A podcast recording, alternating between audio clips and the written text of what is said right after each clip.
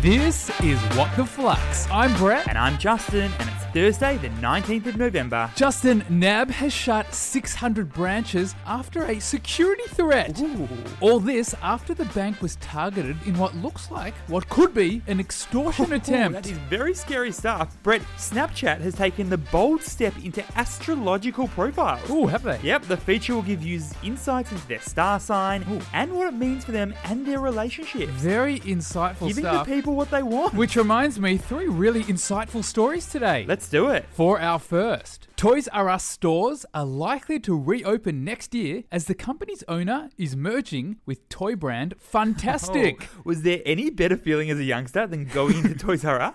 What's the story? Okay, a company named Hobby Warehouse acquired the licensing rights to Toys R Us and Babies R Us last year. And that all came after the company that owned the two brands collapsed. And now, Toys R Us and Babies R Us are planning new stores in each and every state in Australia. All right, Brett, and how is this actually happening? Well, firstly, Hobby Warehouse is selling a big chunk of itself to Fantastic. The same Fantastic known for your Play-Dohs, Ooh. your Razor Scooters, Yep. and your Orbeez. And Fantastic is listed on the Australian share market. so the way in which these two companies are merging is called a reverse takeover. So, what's the key learning here? A reverse takeover can be a way for a private company to gain access to the public markets without an initial public offering, aka an IPO. And uh, why exactly would a company do this? Well, it's less time consuming and way less expensive than going through the whole IPO process. And a successful reverse takeover can increase the value of a company's shares, especially as the company aims to get Toys R Us back up and running and toys back into the hands of kiddies. For our second story, earlier this week, Airbnb filed for a $1.37 billion IPO. Finally!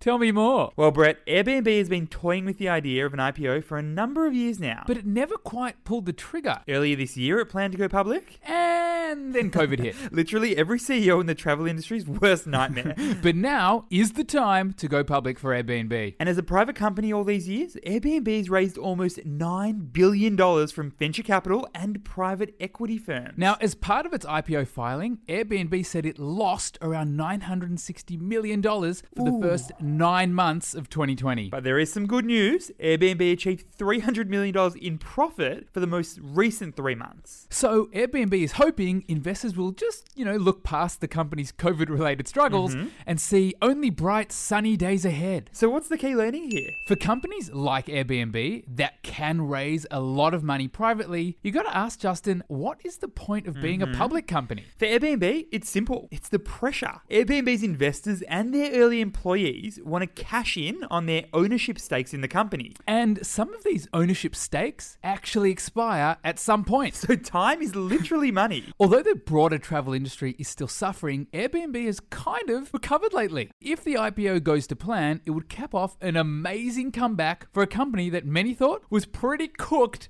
after Mm-hmm. the pandemic hit. For our third and final story, the owner of one of the most profitable video games in history, Fortnite, has brought its legal fight against Apple to Australian shores. Juicy, juicy, juicy stuff here, Justin. What's the story? All right, a bit of background. Fortnite is a video game set on a post-apocalyptic Earth with zombies, of course. and it's arguably the most adored video game on this non-apocalyptic planet of ours, of Some course. would argue. But earlier this year, Apple banned Fortnite from its App Store. Fortnite circumvented Apple's purchasing systems, which is a big Mm-hmm. no no no for Apple. Here's the thing, though. Epic is alleging that Apple has an absolute monopoly Ooh. over its mobile App Store. So, what's the key learning here? Epic Games is fighting this fight not so much for its own benefit, but as they say, for the future of humanity. Epic isn't seeking cash money if they win this case. They're seeking a court ruling that would make platforms like Apple open up all apps, like Fortnite, without exerting control over every part of the app. And for Australia, Epic's case would be a significant test of the Competition and Consumer Act.